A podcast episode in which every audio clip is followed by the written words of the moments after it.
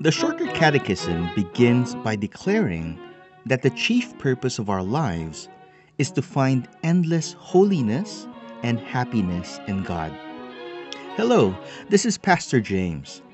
Join me as I go through the Westminster Shorter Catechism week by week, unpacking what it means for us to be holy and happy. A ruler is a very important and useful tool for taking standard measurements. Whether it is a DIY enthusiast working on a home project or a builder engaged in a much larger project, the same standard for taking measurements applies.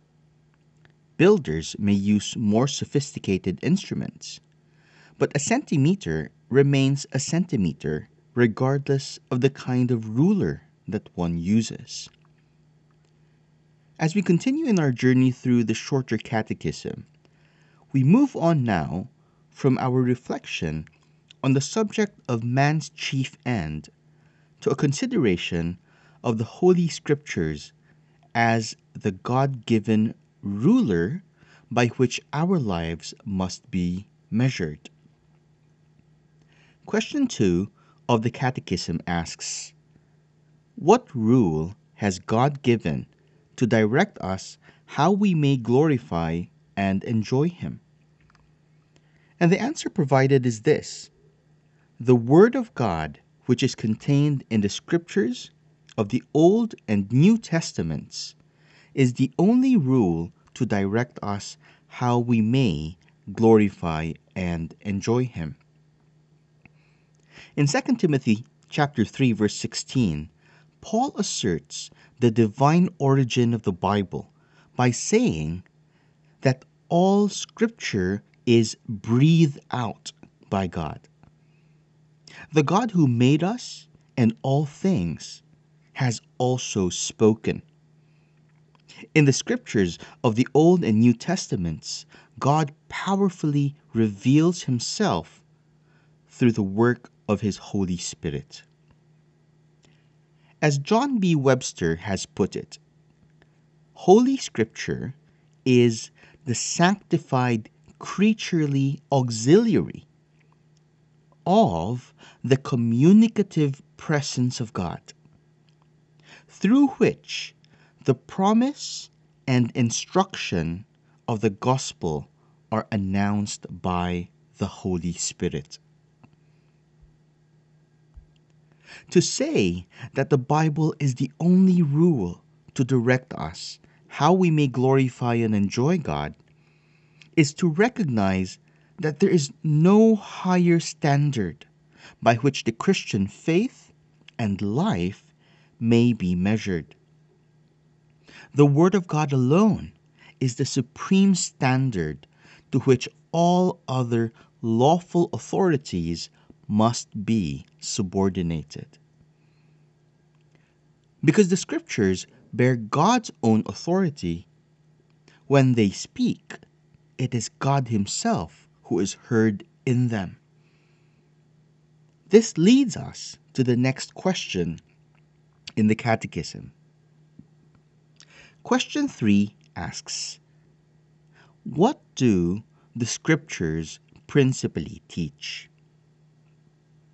And the answer given is this The Scriptures principally teach what man is to believe concerning God and what duty God requires of man.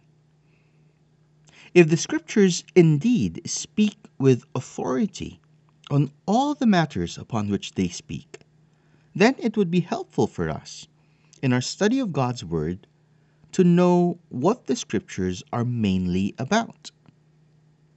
Here, the Catechism teaches us that there are two chief matters upon which the Scriptures teach. First, the things that pertain to Christian belief, and second, the things that pertain to Christian obedience. In 2 Peter chapter 1 verse 3, the apostle reminds us that God's divine power has granted to us all things that pertain to life and godliness through the knowledge of Him who called us to His own glory and excellence.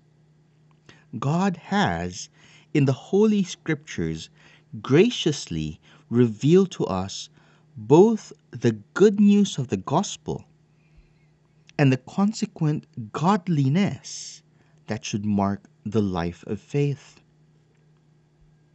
This twofold emphasis also marks how the Catechism will subsequently unfold.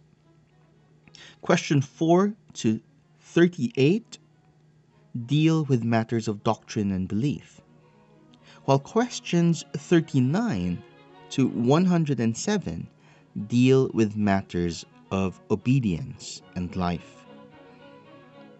As we go through the Catechism together in the coming weeks, my hope is that we would gain from our study a useful framework of biblical doctrine with which to return to the Bible, the only rule of faith and life, with greater reader competency.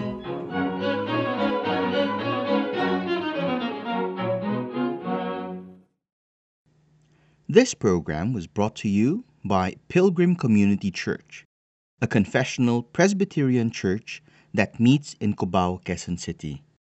For more information, please visit our website at pilgrimcommunity.church.